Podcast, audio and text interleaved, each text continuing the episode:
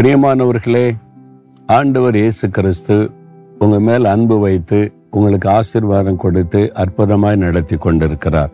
உண்மைதானே உங்களுக்கு ஒரு வீடு கொடுத்திருக்கிறார் வசிக்க இடம் தந்து உங்களை அற்புதமாய் நடத்தி கொண்டிருக்கிறார். வருமானத்திற்கு ஒரு வழி தந்திருக்கிறார் ஆண்டவருக்கு ஸ்தோத்திரம். இல்லை எனக்கு சரியான வேலை கிடைக்கல எனக்கு சொந்த வீடு கிடைக்கல ஆண்டவர் தருவார். நீங்கள் விசுவாசத்தோடு ஜெபித்து கொண்டே இருக்கணும் ஆண்டவர் ஏற்ற வேலையில் தருவார். ஆனாலும் வாடகை வீடுனாலும் ஒரு வீட்டில் குடியிருக்கிறீங்கல்ல? இந்த வீட்டை குறித்து ஆண்டவர் என்ன சொல்கிறார் தெரியுமா? ஒரு அழகான ஜெபம்.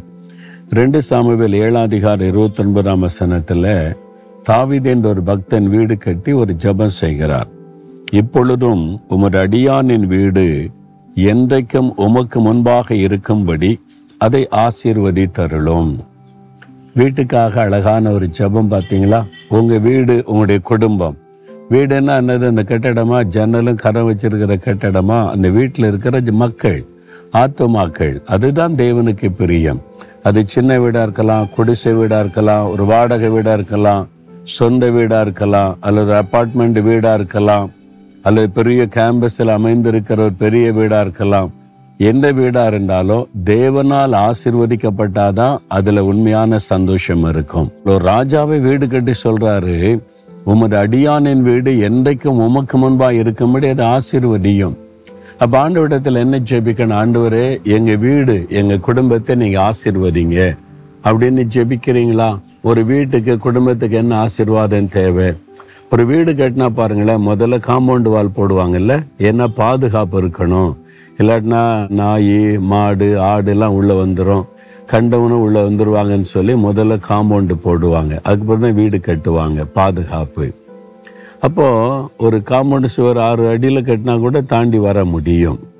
அந்த ஆண்டவர் வேலி அடைச்சி பாதுகாக்கிறாராம். யோபு ஒன்னா அதிகாரத்தில் வாசிக்கும் போது நம்மையும் நம்முடைய வீட்டையும் ஆண்டவர் வேலி அடைத்து பாதுகாக்கிறாராம். அது ஒரு ஆசீர்வாதம். ஆண்டவர் வேலி அடைச்சிட்டான்னு வைங்களேன் வாதை உன் கூடாரத்தை அணுகாது. உங்கள் வீட்டை வாதை அணுகாது. கொள்ள நோய் அணுகாது தீங்கு வராது பிசாசனுடைய கிரியைகள் நுழைய முடியாது. கத்தர் வேலி அடைச்சு பாதுகாத்து விட்டால் அதான் முதல் ஆசிர்வாதம். வீட்டை சுற்றிலும் ஒரு பாதுகாப்பு. ஆண்டவரே என்னுடைய குடும்பத்தில் இருக்கிற எல்லார் மேலும் உங்கள் பாதுகாப்பு இருக்கணும். எந்த தீங்கு எங்களை அணுகாதபடி பாதுகாத்து கொண்டு ஆசீர்வதியும். அப்படின்னு கேட்டால் பாதுகாப்பின் ஆசிர்வாதம். ரெண்டாவது ஒரு ஆசீர்வாதம் என்ன தெரியுமா? வீட்டுக்குள்ள. வீட்டுக்குள்ளன்னா வீட்டில் குடியிருக்கிறவங்களுக்குள்ள.